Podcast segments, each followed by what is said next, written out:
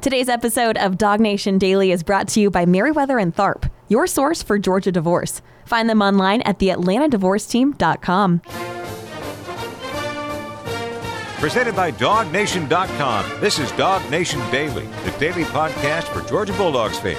Here's your host, Brandon Adams. As the architect of Go for Two in 22, it's going to be a little while here before I'm ready to start really doing a whole lot of Go for Three and 23. We'll get there, I promise. I mean, that's obviously a mission for Georgia on the field for this upcoming season. But for now, I think it's more appropriate just to sort of appreciate what Georgia has and sort of bask in the glow of the mission being complete. Got to in 22, back to back dog national champions, as we say around here. The uh, sign on the front of the desk, of course, as we typically do. So, so it's going to be a little while before we are quite ready to sort of fully turn the page yet to the idea of winning a third straight national championship. It is a very realistic possibility for Georgia. They'll be favored to do so. As Kirby Smart has told us before, though, uh, probability isn't always reality, and so next season will have its own challenges and things like that. Well, eventually we'll get there on those. But for now, we're just sort of happy with the fact that Georgia's won two straight national championships. We're not quite ready to move off of that as of yet. However, uh, the great former Georgia coach Mark Richt, who we all love, was a part of a radio interview here this week, or at least I heard it this week. I'm, I'm, not sure when the radio interview took place. I'm assuming it was this week. And Richt did get into the topic of the notion of Georgia winning a third straight national championship. And so, since he is talking about it, we are going to talk about it with him. Now, I'm going to tell you something about the clip you're about to hear. This is from like the ESPNU satellite radio show that you're going to hear on like ESPN, I should say, uh, Sirius XM there is an element of what Mark Richt is about to say that may come to your ears to sound like bad timing in light of the big story that's out there with Georgia right now. The fact that uh, Adonai Mitchell, the uh, wide receiver, has entered the transfer portal. This may not seem like great timing to have Richt says what he says in light of the AD Mitchell news. But as we kind of dive deeper into this, I think Richt's words actually for Georgia fans ought to provide a certain degree of comfort. So let's use the words of Coach Richt here on the idea of Georgia winning a national championship again to kind of lead us into a discussion about AD Mitchell. This is Richt from Sirius XM Radio.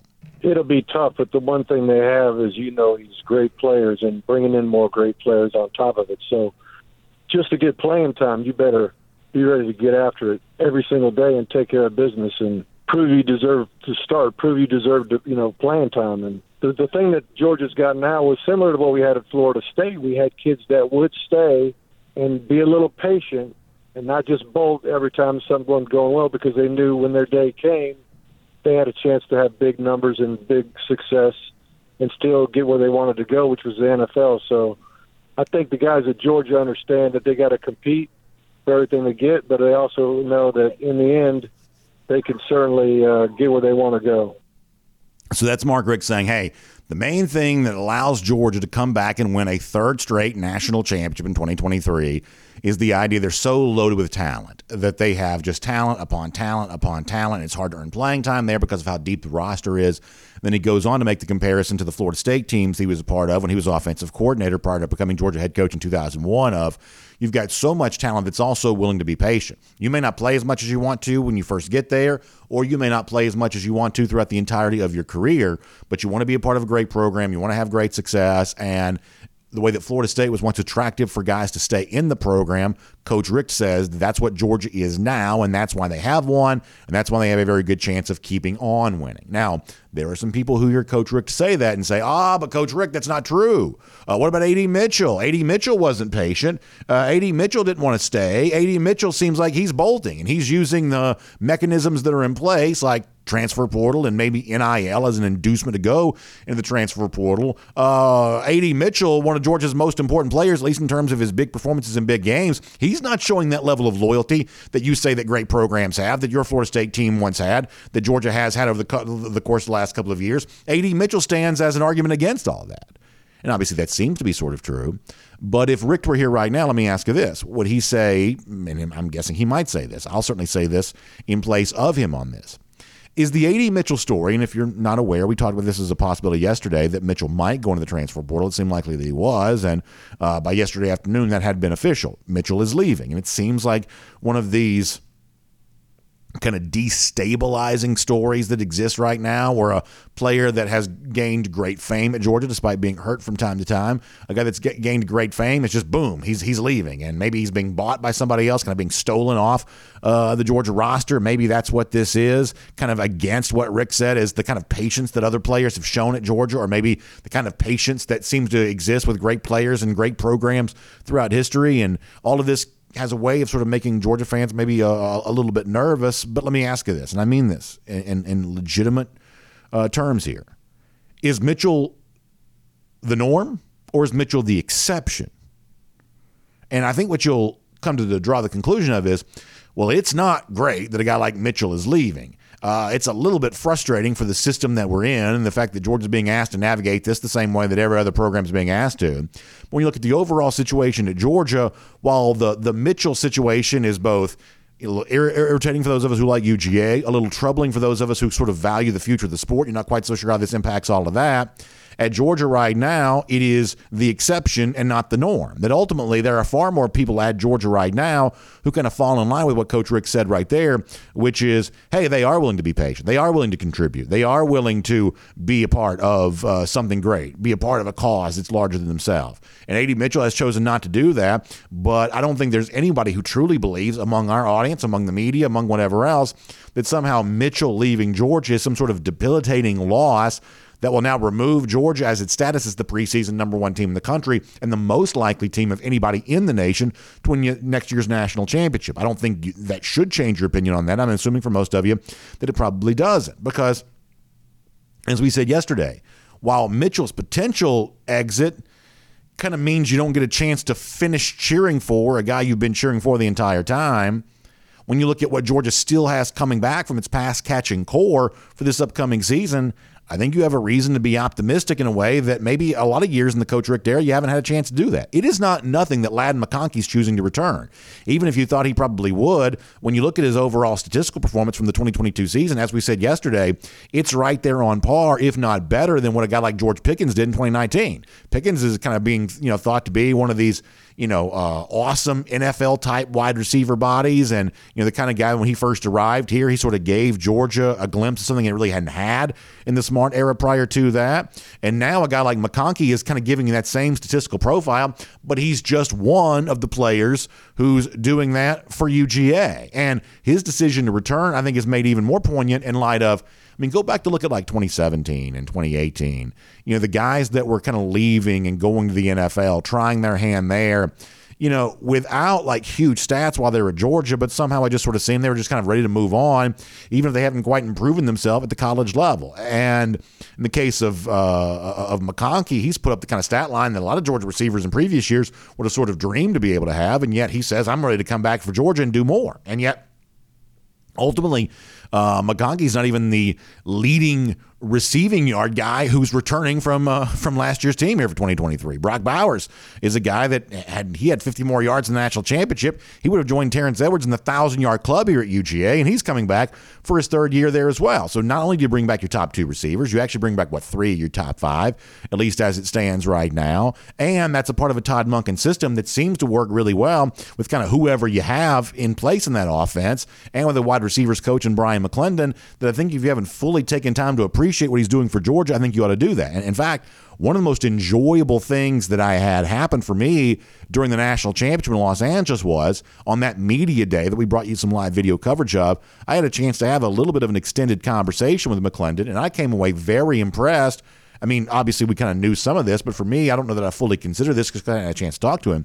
Uh, I came away really, really impressed with the energy and the and, and, the passion that McClendon is bringing to that job right now. So much so that a guy like McClendon working with this position in an offense like Georgia's, led by a guy like Todd Monken, that I sort of feel pretty good about the Georgia wide receiver room, whether AD Mitchell is in it or not. And deep down, I think most of you do there as well, even if you're irritated with the way that it all kind of went down. So Richt says the thing that makes Georgia Georgia is there are guys who are willing to stay here and be patient here and not necessarily get the kind of individual glory they might get somewhere else. And even in the light of AD Mitchell leaving, that's still true. So let me kind of transition away from the Richt part of this and kind of look more fully at the AD Mitchell part of this here for a moment as well. Because, like, the one thing you can't deny, and we did some of this on video yesterday when the Mitchell news first broke, and it's sort of continued on social media since then.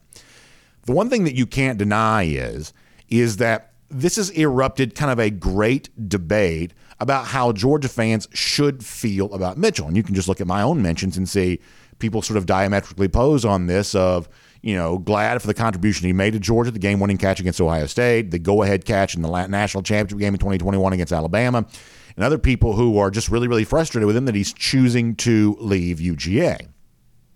And it kind of brings up the notion of, and you've heard this debated, and some of you like this, some of you don't, but it's the kind of thing that's clearly top of mind for a lot of Georgia fans right now. The notion of, well, is AD Mitchell what we call a DGD? Is he a damn good dog?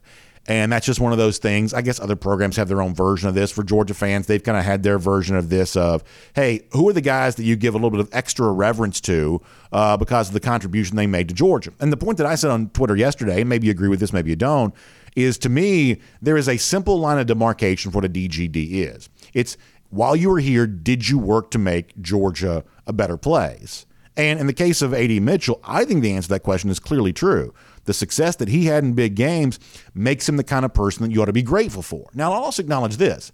Just because you're thankful for something doesn't mean you have to be happy about something. I mean, a lot of the things I've grown to be thankful for didn't necessarily make me happy in the moment. So, in, in the case of the Mitchell thing here, I don't think that you have to apologize if you're a little frustrated by it. I mean, I'm a little bit angry about it too. But ultimately, my anger is sort of pointed more towards the system than Mitchell himself. I, I, I think it's silly that college football doesn't enforce its tampering rules more so than it does.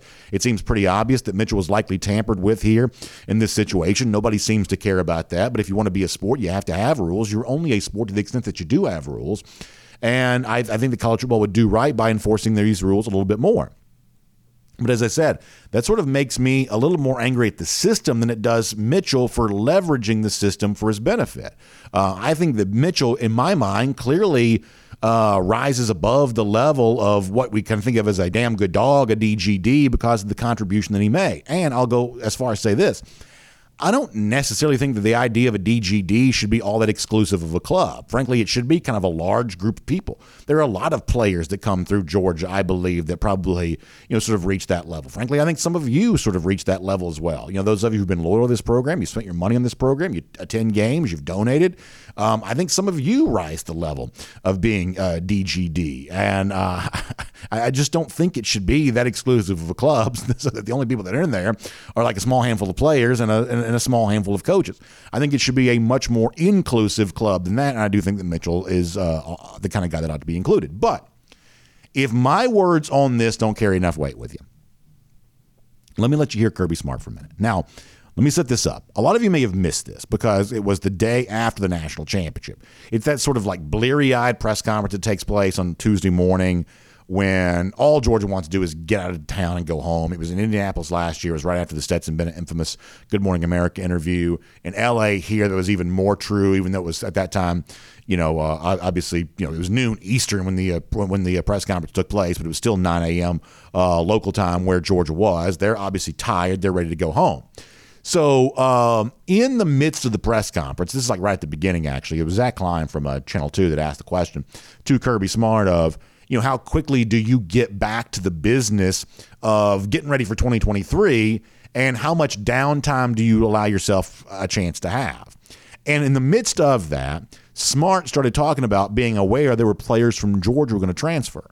Now, I don't know how you personally feel about AD Mitchell and all this situation, but I want you to listen to what Kirby Smart said about players on this 2022 team that he knew was going to transfer and how grateful he was for the contribution they still chose to make for Georgia. Kirby's words ought to matter to you. This is Kirby, relevant here in light of the AD Mitchell news from last Tuesday. I am concerned about our season and next year. I'll be thinking about that the entire flight home and things we can do right now. Like what is what is what's important now, right? WIN, that's our motto. And I know people think that's like unheard of, but you actually have to. I, there'll be time to take off. It's just not today because um, decisions are imminent. We have several players on our team who uh, who stuck it out. Like like they didn't have to. They could have said, "I'm going in the portal." we had several guys that said, Coach, I'd like to go in the portal. I'm going to go in the portal, but I want to win a national championship. And like, that makes me want to cry because they did it for the team over themselves. And that makes me really proud. So, you know, that, that, that, that time is now for them because the portal is a real thing. It's a vehicle to go somewhere else where you can be successful. And um, we had some guys make sacrifices to do that. So I think that's pretty cool. You better take Kirby Smart's word seriously there. Kirby Smart just told you that in 2022, turning into 2023, the transfer portal is a reality. And what Kirby Smart says is there is an unselfish way to transfer. And he said, It makes me want to cry the unselfish way in which Georgia players who knew they were leaving, the way in which they chose to do that. They stayed here. They didn't become a distraction. They contributed to winning. Now, I don't know if when Smart said that, he was thinking about A.D. Mitchell. Obviously, the rumors that Mitchell might transfer existed you know, far prior to Smart saying what he said. Maybe Mitchell was on his mind when he said that. We don't know that one way or another. But nonetheless, the smart words there ought to carry a lot of weight. Knowing that guys are free to transfer, free to do what they want to do. Smart says there were some guys who made a team first uh, approach to their own decision to transfer. That doesn't matter to you. So ultimately, am I grateful for AD Mitchell's contribution to Georgia? Yes. Am I happy about the fact that he's leaving and the mechanism that's in place for him to do what he's doing right now? No, I'm not that happy about it. It makes me mad at the system more so than it makes me mad at Mitchell. Will I be rooting for Mitchell where he goes next? The honest truth is, I probably won't. But that doesn't change the fact that what he did for Georgia was very, very, very uh, important.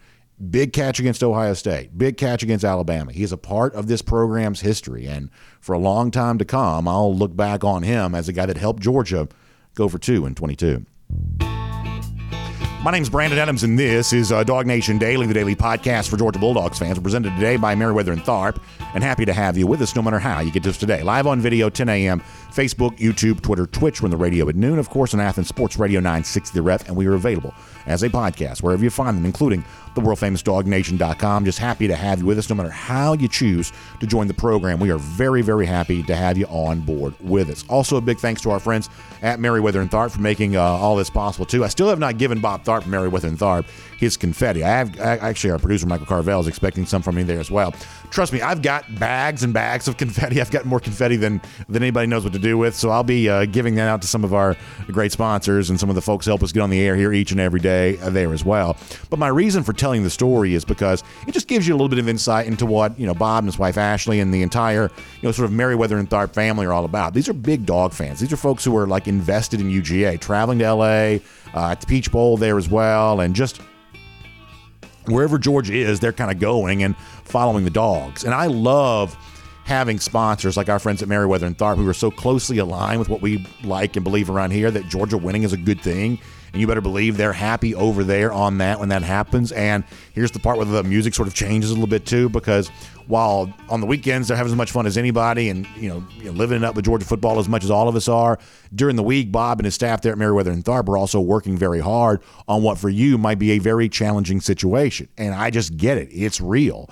Especially at the new year, it sort of seems like we're kind of aware of these type of things more, whether it's because you have it as a as a goal to finally get this cleared up in the new year, or maybe you've come off a holiday season where you realize that whatever dream you had of being able to hold on to a relationship, it's just not going to happen. It's just not going to be able to kept, be kept in place. And I know how terrible that must be. I really, truly do. Um, and I, I, wish I could sort of wave a magic wand and take all that pain away from you. I, I can't necessarily do that, but I can give you the advice, put a strong advocate by your side as you get ready to, to maybe go through this. Someone like Meriwether and Tharp that understands the law, understanding how the law can be leveraged for your benefit, that is aware of intricacies with the law that someone like me just has no concept of whatsoever. That is what Meriwether and Tharp is all about. They are your source for Georgia divorce. You can find them online at theatlantadivorceteam.com. Set up a free initial consultation with one of their attorneys. Take advantage of the free resources they have, like blog posts and podcasts, things like that. Really kind of educate yourself kind of before you make that decision to hire Meriwether and Tharp to handle your divorce situation. You can do all that online. It's a great resource. Their website, theatlantadivorceteam.com. Find Meriwether and Tharp, your source for Georgia divorce there for a lot more on that. All right, we're going to talk to Terrence Edwards here coming up in a moment. There's a lot that we're going to get into with Terrence, both the good and the bad. We'll uh, do that here coming up in just a bit. For now, though, let me go around the doghouse and it's presented today by our friends at ServPro.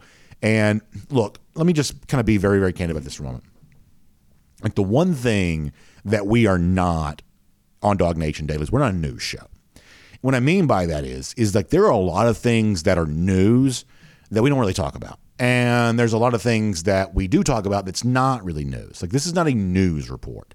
I've never really considered myself a journalist. What I mean by that is journalists wake up and they begin every day to say, what does our audience need to know? And I think that journalism is a very important job. I think it's very important to you know interact with journalists and kind of know what the news is. But around here, we sort of begin the day by saying, hey, you know, what is a topic that's interesting and when possible fun for our audience to have? You know, we're a little more, I guess, infotainment than anything else. That's just kind of the way we have kind of always approached our stuff around here. So I say all that to say this is that there is something that's out there. I want you to know about it. And then after today, I just don't quite know how much more we're going to talk about this because it just doesn't really fit the parameters of what we do on this show. Marc Weiszer from the Athens Banner Herald, I believe, was the first to report this is that today the attorneys representing the family of Devin Willock are going to hold a press conference outside uh, the courthouse. Uh, let me just read from Mark here, who says, Attorneys representing Devin Willock's family are going to call a press conference to discuss legal action. I believe that's slated to take place here today. Now, you know, we're not lawyers, and whatever opinion I might have on any of this kind of stuff is just completely worthless because I just don't know the law. This is not a legal beat type show. So we have tried our best, and we will continue to try to, our best to honor the life of Devin, to honor the life of Chandler uh, and we're going to take that really, really seriously. I thought the piece that Jeff Sentell up at dognation.com yesterday, looking a little bit more deeply as to who Chandler was, I thought that was really, really important. I think you ought to read that. I think you ought to continue reading things like that. And following this stuff may be important too, but it's just not our beat. It's just not the thing that we do as much. So uh, I wanted you to be aware this is out there. You'll be able to read about what actually goes down with all of this uh, at dognation.com. But in terms of every twist and turn this might take from here, that's just not our show. That's just not necessarily what we're going to do. It's it's probably important to follow, and there'll be you know plenty of folks who do follow that, and you can read that there from them. They may have probably have more expertise in this area than we do. Uh, but for us, wanted you to be aware of it, and also want you to know that as you kind of move into this phase of all this, we'll probably talk a little bit less about that there at that point. So just wanted to kind of make you aware of uh, all of that. And as this goes down, whatever the next thing is, you can read about it at dognation.com. But at least want you to be aware that that's out there and that's what's uh, going on. That's also around the doghouse here today. Presented by our friends at ServPro. Of course, you can find them online, servpro.com. It's spelled S E R V, servpro.com. And when you've got some sort of issue, fire damage, water damage, the kinds of things. I mean, uh, my uh, uh, I have some family members who have been you know dealing with one of these situations where all of a sudden you know you've got this huge like water intrusion problem and it creates this this huge huge issue and it's this enormous cleanup enormous cleanup. And you're kind of left to say well gosh you know how do you get things back to the way that they're uh, supposed to be? Well our friends at ServPro that's what they are. They're restoration specialists. They can literally get um, you, whatever your situation is, fire damage, water damage, whatever it is, they can get it back like it never even happened. That's what ServPro is all about. Also, all of their franchises are independently owned and operated. What that means is, is when you do business with ServPro, you're doing business with someone who's got a stake in the outcome just like you do. In other words, they want a satisfactory outcome because that's their livelihood. That's what it depends on. Well, the same thing for you. If it's your home or if it's your business, you have just as much of a stake in an outcome for you. So our friends at ServPro, truly a name to know on all that. Find them online, servpro.com. That's S-E-R-V, servpro.com for a lot more on that. All right, before we're done on today's show, there was a very small piece of news yesterday that you might have missed, but I do think this has some importance for Georgia fans. We'll talk about that. There was some news in the SEC that, in a roundabout way, sort of ends up being bad news, maybe for Florida. We'll get to that before we're done on the show today, too. But on a wide ranging number of topics right now, always a guy that we love having on the show. It is Terrence Edwards here on Dog Nation Daily, presented by Meriwether and Tharp. From Athens and across the SEC or wherever the recruiting trail may lead, here's a DogNation.com insider. I'm glad to have Terrence Edwards on the program here, uh, Dog Nation Daily, presented by Meriwether and Tharp. And uh, Terrence, we love talking football with you, and obviously uh, we enjoy the fun we're able to have with that. But as you are well aware, it has not been uh, a fun time here at Georgia as of late. And um, I just want to give you a chance to kind of talk about Devin Willock and Chandler LeCroy and I, I know a situation like this probably hits you, uh, you know, certainly maybe even harder than it hits a lot of us because you know a lot of Georgia players personally, and you know how they are potentially touched by a situation like this. It has been a very confusing time for a lot of people, and it's very difficult to process. You know what we do, which is being happy about a Georgia team that's just won its second straight national championship, while also being deeply sad about what has gone on here uh, with the events of Saturday night. So uh, Terrence, I just want to give you a chance to speak about that and kind of how this touches you as someone who has, has been involved in the UGA football community as you have been. Yeah, I just, uh, you know, it's it's a sad time in Athens right now, and, I, and I've I have reached out to a, a couple of staffers, uh, talked to a couple of players, and uh, they're hurting right now. You know, this is uh, both of the uh, young people was very loved by everyone. Dev and Chandler as well was. Uh, so you know, it's it's really not much you can say, but just continue to pray for their family and pray for healing, uh, pray for understanding, and uh, we all know that you know God don't make any mistakes, but as human beings, we do. You just wonder why. Uh, so it just it's not really too much you can say about this tragedy. It's a tragedy. Uh, they're gone too soon. They're, they're they're gone too soon. So I just just say, man, just touch your loved ones and and reach out to people that you probably haven't talked to lately. Just tell them you love them, and because you never know. Now, I was talking to someone the other day, I'm close to. I'm just like, man, this game called life is is very tricky, and none of us have the the game plan to uh, defeat it because it's it's something that we none of us know when it's going to be that time for us.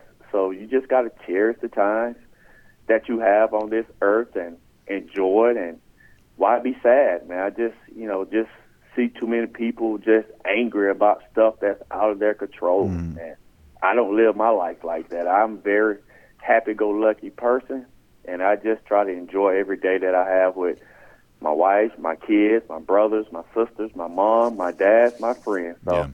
that's that's how I just try to to live my life and try not to let any of this negativity bring me down. Because uh, why? Because a yeah. lot of things you can't control, and we're mad about situations we can't control. Just be happy, love life, love people around you. No, I think that's really wise, Terrence. I do, and I guess one more thing I want to bring up, and then we can talk about something different. But you I think touched on something that I think is really important here. You know, we're not really inside the Georgia program. You know, I occasionally talk to a player or two, occasionally talk to a coach or two or something like that, but there is a there is an inside feeling to the Georgia program that, that most of us are just not privy to. And I think it can be easy as time passes here to sort of assume that, well, things are just sort of getting back to normal. But there's going to be some invisible sadness and invisible wounds with this program that those of us on the outside are just not going to see. And those of us who, you know, you know, have taken it seriously about, you know, kind of praying for these folks and, and, and things like that. It's important to remember that's a long term deal here that, that the way in which these coaches, these players, these staffers, these people that are part of this community, and they spend so much time around each other, there's an element in which, you know, their ability uh, to, to, to kind of move on from this that this is going to be something they live with for a long time and and we may not see it from the outside we may just see a team sort of getting back to the business of football but on the inside inside the program, I mean, they're going to still be dealing with this in a very profound way, won't they? Yes, uh, most most definitely. They're going to have to live with this for a long time. And can you truly get over this sadness? I, I, I it's going to be hard. It's going to take time. It's going to have to heal from within, but also use as as motivation while you're working out. Um, have death uh, on your mind uh, what would he do in this situation? He's going to give you 110%. So go out and do something that he would do. Don't let his legacy be in vain. Go out and, you know, we always try to find that extra motivation to continue our journey. And their journey right now is go out and, and do it for Dev and Chandler and see what, you know, the 2023 season could bring. You could really devote the next season to Dev and try to – play in his honor and his name and everything that you do, think about what he would do. I've everything I've heard about the young man, I don't know him personally, but everything I've heard about the young man is a great young man. So I just hope this team just everything that they're that they do from now on uh, is in honor of that young man, especially on the football field. There is no smooth way to transition back to a normal football conversation, but I do want to try to do that here for a moment because, Terrence, I think your voice on this matters. How are we supposed to feel about AD Mitchell leaving? Do you want my my perspective of the of the fan perspective? I want Because your perspective. Yeah, I want your perspective. My perspective. pers- my my perspective is is I wish him well, and I, I sent him a message. Say I enjoyed these two years, and thank you for helping bring two national champions to, University of Georgia, and go be great. That's what I that's that's exact, my exact words to him, and, and I just tweeted this. I like I I can't be mad at a young man for trying to better himself. If that what he feels is better himself. Uh, you know, from all accounts, he have a small child in Texas. If the uh, allegedly, and if he wants to be close to his his child, who can fault the the young man for that? Uh, even if that's not the case, if there's something else out there that he feels that's better for him, by golly, go do it. One thing I do believe in that Kirby is doing the best job of roster management.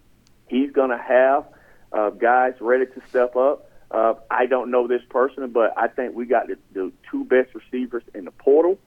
Uh, I don't know if that that Kirby knew this was going to happen or just was trying to get the best player on his team. But if you go look at RaRa Thomas and, and Lovett, those two guys are going to bring an element to the game that's going to help us win. And I love uh, Lovett in the slot. He's very dynamic. I don't think we had this type of slot receiver probably since uh, uh, K Mac. Yeah. Uh, not, uh, so I I believe that Kirby is going to bring the best roster together. And for AD, I just tweeted this. We all could be upset. We all could feel some type of way. But I just don't understand the disrespect that comes to these guys' ways. Like Jermaine last year, I understand he went to the rival and you could be upset, but just the disrespect crosses the line for me. And I just wish the young man well, and, and hopefully he finds peace in whatever that he believes that's true to him.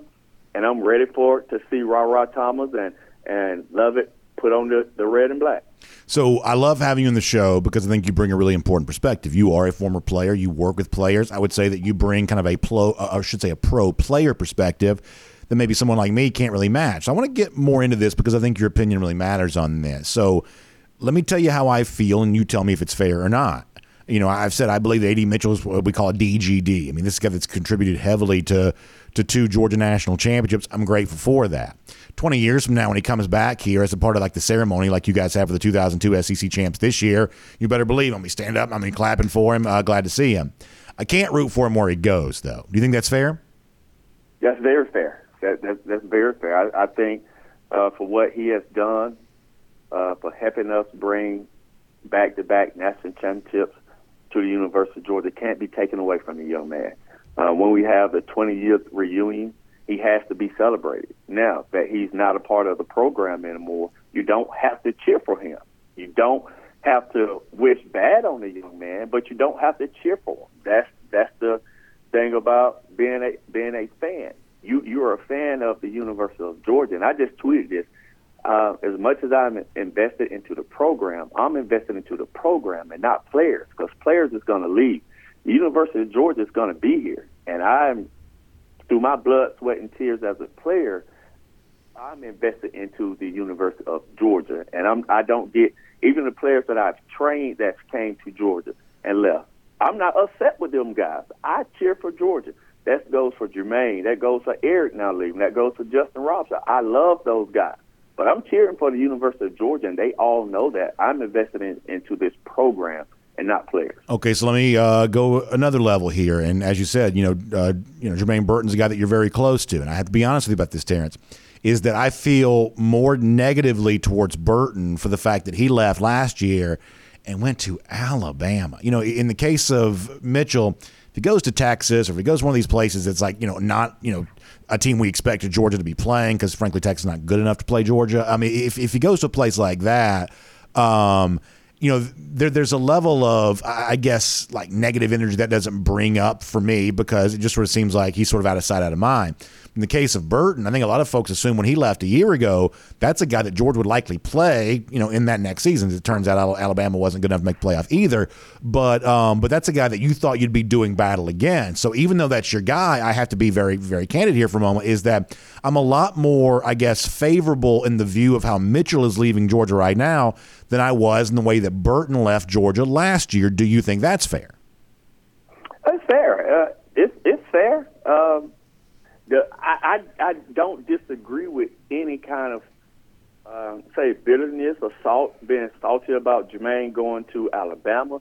That's never my issue. He chose to go to Alabama. He understood what was going to come his way. You can, everyone can feel a certain way, but my issue comes when when people are disrespectful towards the young man and his family. That's I mean, I've I've seen stuff where call them all type of b words and all this like that.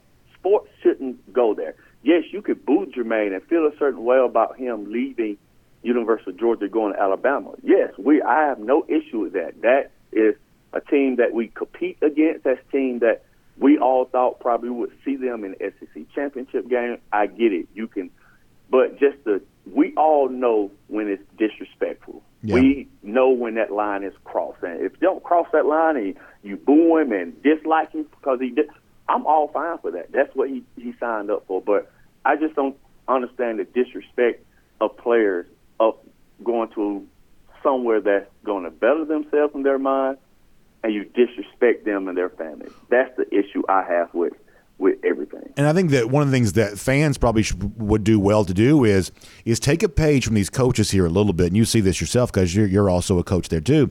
Is that coaches just don't get their feelings hurt very easily. If, a guy chooses to go to another school instead of, you know, my school as a recruit, it, it seems like the relationship oftentimes stays strong. And not just because, well, you may get him in the transfer portal, but it stays strong because relationships are ultimately what it's all about. And in the case of a uh, you know of a Mitchell leaving here right now, we just played some audio of Kirby Smart a moment ago. You know, he wasn't all that you know worked up about anybody. Uh, you know, at least it seemed like transferring because he was just sort of thankful they stuck around and helped Georgia, you know, win a, a national championship. That that it seems like Kirby sort of made peace with the era that we're in. I think in a lot of ways, maybe a lot of us don't like the era that we're in, or at least certain parts about of it, but it is reality nonetheless. And it seems like Kirby is confronting reality, comfortable with reality, and you know, the, the, phrase that I used a little earlier is is that from Smart's perspective, it sounds like there's an unselfish way to transfer, and and it seems like Smart has celebrated the fact that a lot of the guys who've transferred from Georgia, even though they've kind of chosen to make a decision they think is going to better themselves, from Smart's perspective, at least based on what he said publicly, it sounds like he believes they've made uh, like sort of a use, I guess, an unselfish pathway to ultimately make a decision that might better themselves.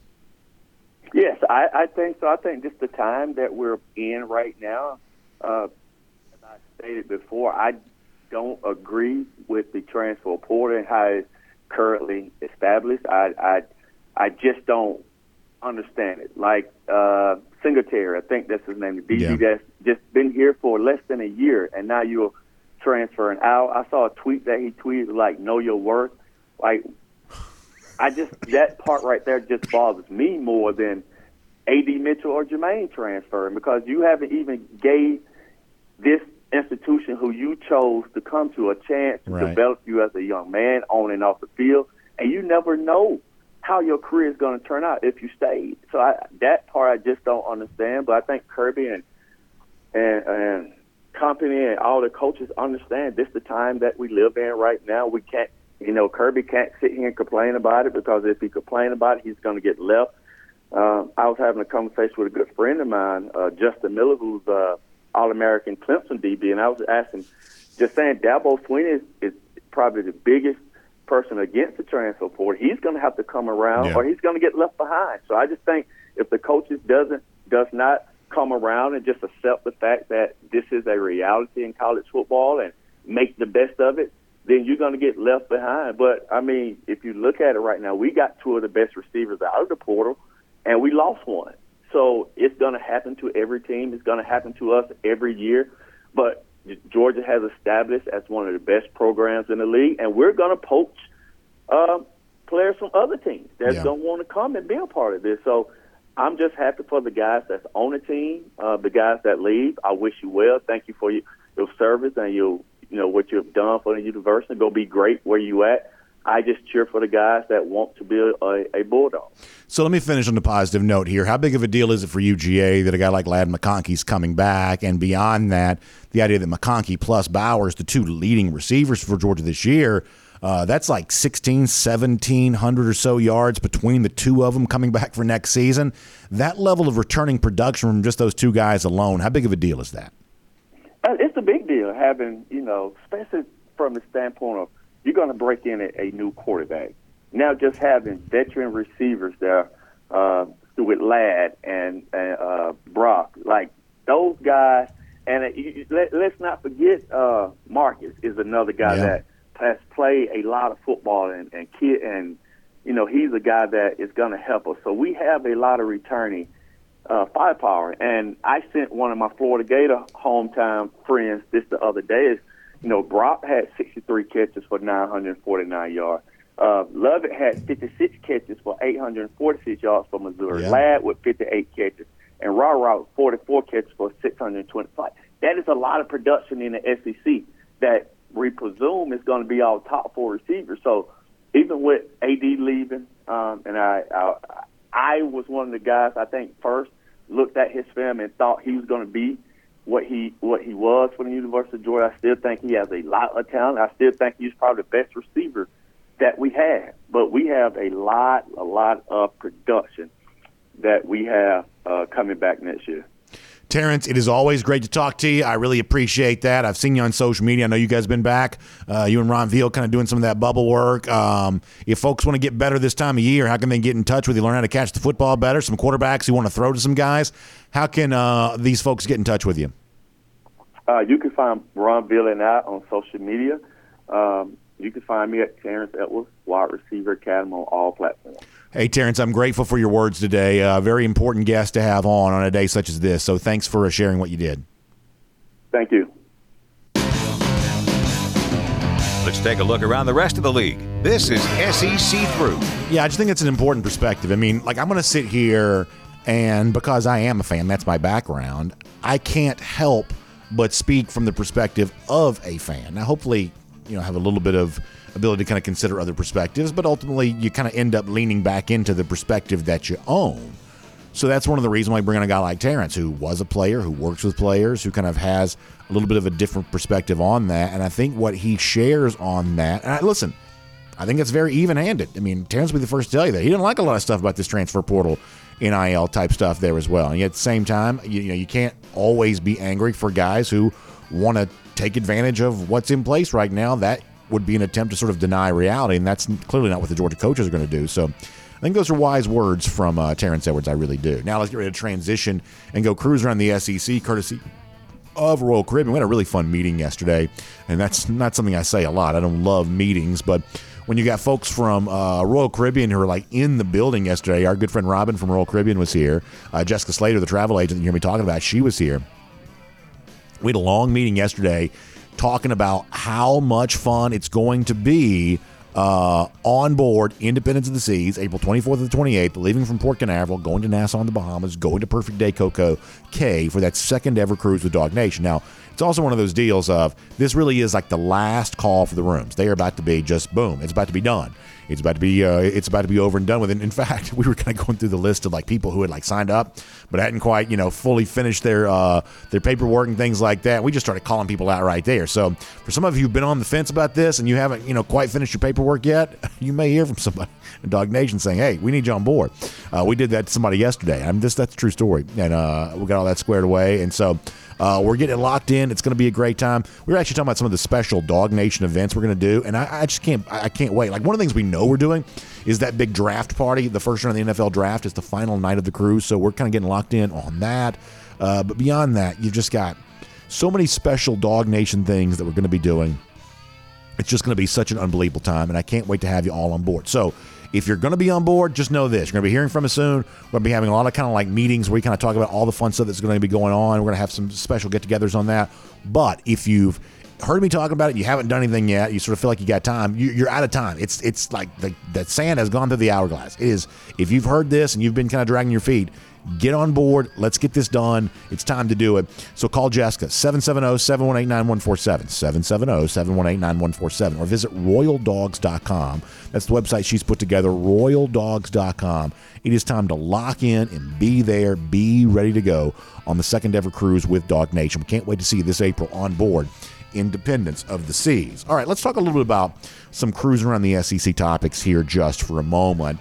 And I have to be really honest about something for a moment. A lot of you know this, and I think most of you are kind of in the same boat with me. Sam Pittman, the Arkansas coach, is a guy that I just really openly cheer for. I mean, I love Pittman, so enjoyed his time here at Georgia. It has been fun to see him have some early success at Arkansas in addition to the fact that I'm, you know, I guess a certain sense of loyalty to Pittman because of what he did here at Georgia, there's also a sense in which I kind of like the idea of sort of fun loving coaches having success because it'd be kind of nice to have, you know, that element of personality in the world of coaching that, that, that football is just more fun with a guy like Pittman being a head coach. And so there's also an element of that's why I uh, cheer for Sam Pittman here too. And so I come from a place of bias when it comes to Sam Pittman. I want him to succeed. I cheer for him to succeed. I probably cheer for Arkansas to win games more so than I have any other SEC program, obviously, other than Georgia in my entire life. I just like Pittman a lot. And like Georgia and Arkansas don't have very many conflicting interests, so therefore it's sort of fun to cheer for Arkansas because they're like way, way, way far away from here. And so Arkansas is just a team that I've kind of followed since Pittman's become head coach there. So all of that said, it's simply a setup to say this. I think this is a very important year coming up for Sam Pittman. He has had some success, but at a certain point, you got to take it to that next place. That's just the way it is in the SEC, Arkansas included. And I think that Pittman's going to be asked to do some things this year with a challenge that he has not had at any point in time prior to uh, this there in Fayetteville. He's going to have two brand new coordinators. You may have heard uh, that Kendall Briles, who had been with uh, Arkansas as its offensive coordinator since Pittman was, Pittman was hired in 2020, has left Arkansas to go be offensive coordinator at TCU in light of the fact that Garrett Riley left TCU to go to Clemson. So he's had Briles in place. I do I do think that Briles is one of the top play callers in the SEC. I have thought that. And now you're replacing him. The guy they're bringing in is a guy named Dan Enos. Now, Enos is somebody that's very close with Pittman. You may remember this, is that when Georgia hired Pittman as its offensive line coach for the 2016 season, and they were looking for an offensive coordinator that kind of worked well with uh, with with Pittman. One of the first names that Georgia went after at the time was Dan Enos, and at the time, I think that Dan Enos was a really good offensive coordinator. I mean, you know, kind of relative to pace of play, those Arkansas offenses were actually not bad from a statistical profile, even though they just didn't play very fast. But Enos, I think, was a pretty good offensive coordinator. He had been, I believe, Central Michigan head coach and left the Chippewas to come be an offensive coordinator there for Arkansas and had had some success uh, doing that. Uh, I think since then he's probably kind of fallen some hard times. You know, he was with Alabama a little, for a little while. I guess he was at Miami. That didn't go well at all. I don't think he's been with Mike Locksley at Maryland lately, but his coaching profile is not what it once was. So now he's going to be stepping back into a role that he's been in before, Arkansas offensive coordinator. And I think he's got big shoes to fill when it comes to, to Kendall Briles, who's now no longer there. I'd say the same thing is true on the defensive side of there as well. Travis Williams has been hired to replace Barry Odom. Now, I got to tell you, I grew not to really like Barry Odom as a defensive coordinator too much. I just thought the uh, Arkansas defense was just too soft. And I sort of blame the style that Odom was using as part of that. They also didn't have great talent, maybe. But I just sort of grew to sort of feel like that, that the Arkansas defense was just too soft. So Odom is UNLV head coach now. Travis Williams is in place right there. So in what I think is actually a pretty big year for Pittman, where you got to show some results. He's going to be asked to do that with two brand new coordinators. You know, uh, Dan Enos, who probably has a lower profile than what Kendall Briles has right now. Travis Williams, who I'd say certainly, even though I think he's kind of a respected coach, certainly a pretty good recruiter um, has a just a lower profile overall than what Barry Odom probably had before that. So big year for Sam Pittman. The challenge of two new coordinators. For those of you who like Pittman and kind of have followed the Hogs because of him, that's probably a story worth following. Then there's this Walker Howard. Um, former uh, like this is top five quarterback from the class of 2022 had been at LSU has announced that he's obviously announced the other day he was transferred from LSU. Now we know he's going to Ole Miss. Now this is kind of interesting for a couple of reasons. First of all, I think it's a statement about what LSU does have at quarterback. And at a certain point, we're going to get more into the LSU thing for the upcoming season because I, I would say I'm starting to buy into a little bit more that in 2023, LSU could take the next step under Brian Kelly and be not just a team that wins, but is probably kind of a down SEC West, but a team that wins the SEC West and has a legitimate chance of kind of being a playoff contender. I'm starting to buy in a little bit more to uh, to LSU for this upcoming season. And one of the things, and it's been a while since we've done this in college football, but one of the things I do think would be interesting is is the notion that LSU might could do so with a two quarterback system. Because that's true. This I just don't know that Jayden Daniels is that great of a quarterback. But the combination of Daniels' athleticism plus Garrett Nussmeier, who I think most of would say, well, it's not going to have the SEC championship. He certainly proved to be able to throw the football pretty well. Um, you know, understanding all of that, um, I think LSU right now sort of has two pretty good quarterbacks. In fact, let's do this as sort of a hot take, and maybe maybe this is wrong, but I'm gonna say it anyway. Does LSU have two quarterbacks better than anything that Alabama has? Might be worth considering. Might be worth considering. So the point is, when a guy like Howard leaves, it's because you see what's obviously ahead of you there at LSU. You feel discouraged by that. But here's the other thing that makes the Howard decision interesting. Leaving LSU, going to Ole Miss. One of the places that Howard could have gone was Florida, and he didn't do it. Now, we've already told you this week that Jaden Rashada has uh, uh, gotten out of his letter of intent, or at least he's seeking to get out of his letter of intent. He's not going to be at Florida. A, a, potential transfer like this not going to be there either. The transfer window is done now. I mean, you got to. I mean, there are still quarterbacks in there. Uh, you, all you had to do is enter the portal. You didn't have to announce your home. But when you see what's there, I think you're left to believe here that Florida is going to go into spring practice with a quarterback competition between Jack Miller and Graham Mertz. And one of those two guys will exit the spring as the odds on favorite to be Florida's starting quarterback next season. And folks, that is not the kind of thing that are going to get Gators fans very excited. And when you start getting into some of these projections, we're probably a few weeks away. Uh, you know, actually a little bit more than that, or a few couple of months away from our first uh, over unders. Florida's going to be projected to have a losing season again, especially if a guy like Mertz or Miller ends up being their starting quarterback, and there is no obvious replacement for them anywhere in the transfer world, at least right now, because anybody else that you're getting is someone that doesn't enter until May. You're going to turn that around quickly, and make that guy your starting quarterback. The situation in Florida right now is a mess. It is a mess. It is Mertz versus Miller to be uh, Sunbelt Billy's next starting quarterback. And I think you see now why they call him Sunbelt Billy. So uh, pay attention to that. We'll make that cruising around the SEC, courtesy of Royal Caribbean. Now, I want to get back to Georgia here in a moment and give you a little bit of a note on the dogs. It may seem like a small thing, but it's probably more worth your attention you might realize. Before that, though, I do want to give a shout out to our friends at Marlowe's Tavern. Now, Marlowe's Tavern gives you the insider update uh, every week with our buddy John Stinchcomb, but also Marlowe's Tavern gives you a great opportunity to become a member of the Insider Club there. And when you sign up for that, you're going to get a great incentive just for signing up. You're going to get $10 off, $30 just for doing that. Then once you become a member of the club, you earn what they call qualified visits each time you go. And a qualified visit is when you spend at least $15. Now, after you complete four qualified visits, you're going to receive a complimentary entree reward up to $20 on your next visit. So they essentially reward you for the stuff that you already love doing, which is enjoying the chef inspired food and the craft cocktails with our friends there at Marlowe's Tavern. Now, there's no cost to do this. All you got to do is just go online. They'll even give you a special offer for your birthday and things like that. So it's marlowestavern.com for more on this. marlowestavern.com for more on this. And you can become a member of the Marlowe's Tavern Insider Club. All right. So a final note here for a moment. Um, Eddie Gordon is a name that some of you know well, some of you may not know, but for a long time, Gordon has been a quality control staffer working with the offensive line. Basically, he's been like the top lieutenant to whoever the offensive line coach has been. It was uh, Sam Pittman at one point in time, obviously Matt Luke, most recently Stacy Searels. But in the case of Gordon, he has been very important to Georgia's offensive line recruiting efforts over the years. This is a guy that has a great relationship with a lot of the players at Georgia. Um, if you go look at the story that Connor Riley wrote yesterday at DawgNation.com, um, Gordon was a guy that Sedrick Van Pran-Granger shouted out in the immediate aftermath of the national championship. Gordon's a guy that's been pretty close to a lot of these offensive linemen. I did want to make you aware. I'll show you this here on the uh, screen here for a moment.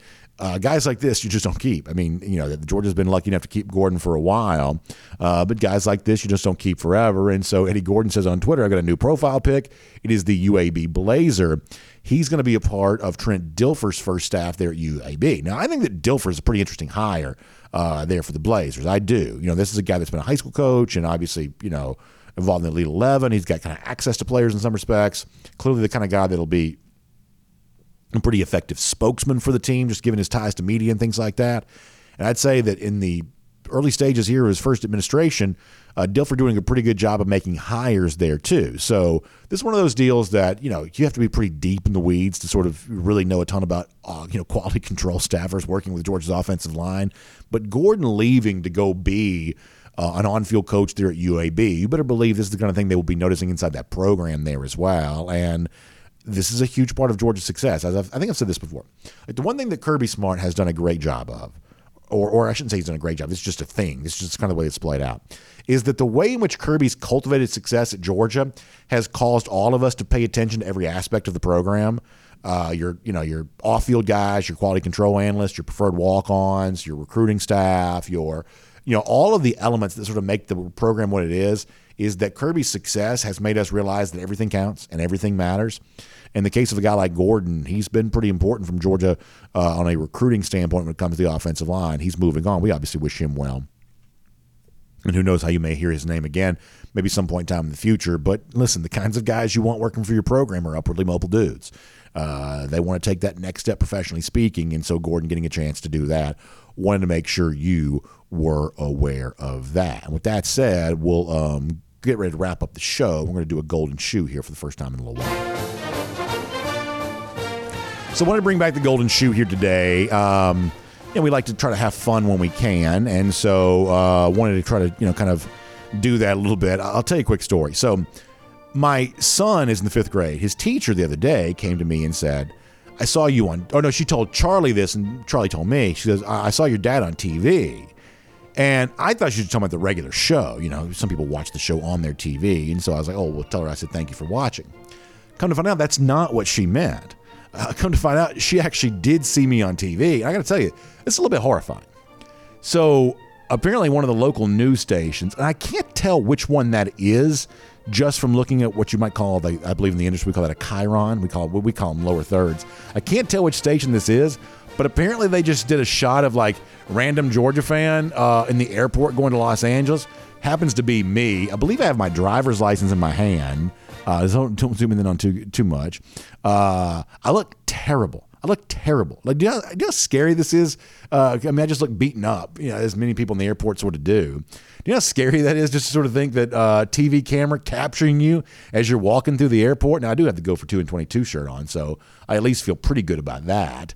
Uh, but uh, a little bit of a drive-by uh, TV appearance for me that I was not aware of. My uh, son's teacher made me aware of this, so I guess I'll give a golden shoe out for that here today. And by the way, reminding the lousy, stinking Gators, you know, we uh, talked about them a little earlier. Boy, it is not good news around the Florida front here these days. And 282 days from right now, Georgia back, beating them up on them again. And we'll, of course, see tomorrow, DawgNation Daily, presented by Meriwether and Tharp. And on the podcast, I'm now for the RS Andrews podcast cool down. RS Andrews, when you turn to for your air conditioning, heating, plumbing, and electric needs. So this is our first time doing this again, uh, obviously in a few days, and kind of kind of getting the show sort of back to normal here uh, again a bit, I guess. And uh, we'll obviously get back kind of reading your comments and things like that the way we do via Twitter at DawgNation Daily or the comment section at dawgnation.com.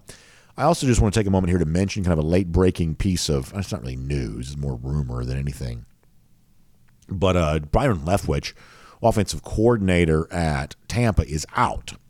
Um, Todd Bowles firing him today. Ironically, Todd Bowles is the father of Troy Bowles, Georgia linebacker signee.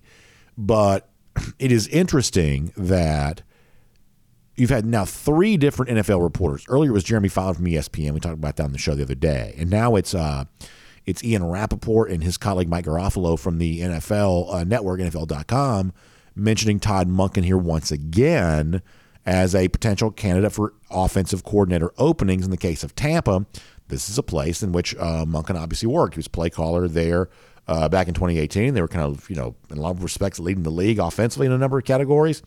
And so this is a place that Munkin has had success, and he's being mentioned here as a uh, candidate to, to, to get that job. So I don't know how real this is, but I'd say it's real enough that ought to be on your radar because guys like Rapoport and Garafolo and uh, Fowler at least respected enough that we've got multiple guys from sort of different networks saying something like this that it it ought to kind of rise to your level. Now, there's also potentially a number of reasons why a coach like this might want their name mentioned in something like that. Maybe this is all just designed to get the raise from Georgia to get him to three million dollars a year, right? You know, obviously at this point Georgia can kind of pay guys whatever it wanted to, so maybe that's what this ends up being here for Monken. We just simply don't know, but it's at least substantial enough that you ought to watch it. We'll be watching it carefully here too, and I'm sure on the show tomorrow we'll talk about whatever legs this may or may not have. But uh, this is out there. There's a lot of reason to think that uh, Monken might not want to leave. Everything we've ever been told is that uh, Todd and his wife love living in Athens. and I believe that's certainly true. But that doesn't mean the chance to, to call plays in the NFL might not be attractive as well. So uh, it's just what's out there. There's very little we truly know about this, but I'm sure in the days to come we'll find out a lot more about it. So follow that, and we'll come back and talk to you again tomorrow. Of course, our RS Andrews podcast, Cool Down, presented by RS Andrews, the one you turn to for your air conditioning, heating, plumbing, and electric needs. They will show up on time. They'll do the work that's promised, the price is promised. That means if your water heater goes out, in many cases, RS Andrews can replace it for you the same day. So find them online at rsandrews.com for more on that. And we'll see you back here tomorrow for DawgNation Daily, presented by Meriwether and Tharp. We will look forward to talking to you then.